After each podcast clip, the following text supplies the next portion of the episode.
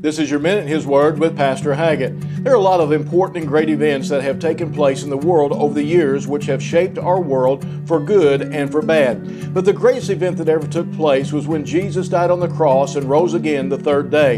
In John chapter 19, beginning in verse 16, the Bible says, Then delivered he him therefore unto them to be crucified, and they took Jesus and led him away. And he bearing his cross went forth into a place called the place of a skull, which is called in the Hebrew Golgotha, where they crucified him and two other with him on either side one, and Jesus in the midst. When Jesus went to the cross, he did it for the sole purpose of saving sinful man from an eternal lake of fire. Man rebelled against God, and someone had to pay for man's sins. Jesus did. He died in our place on the cross and rose again from the grave on the third day.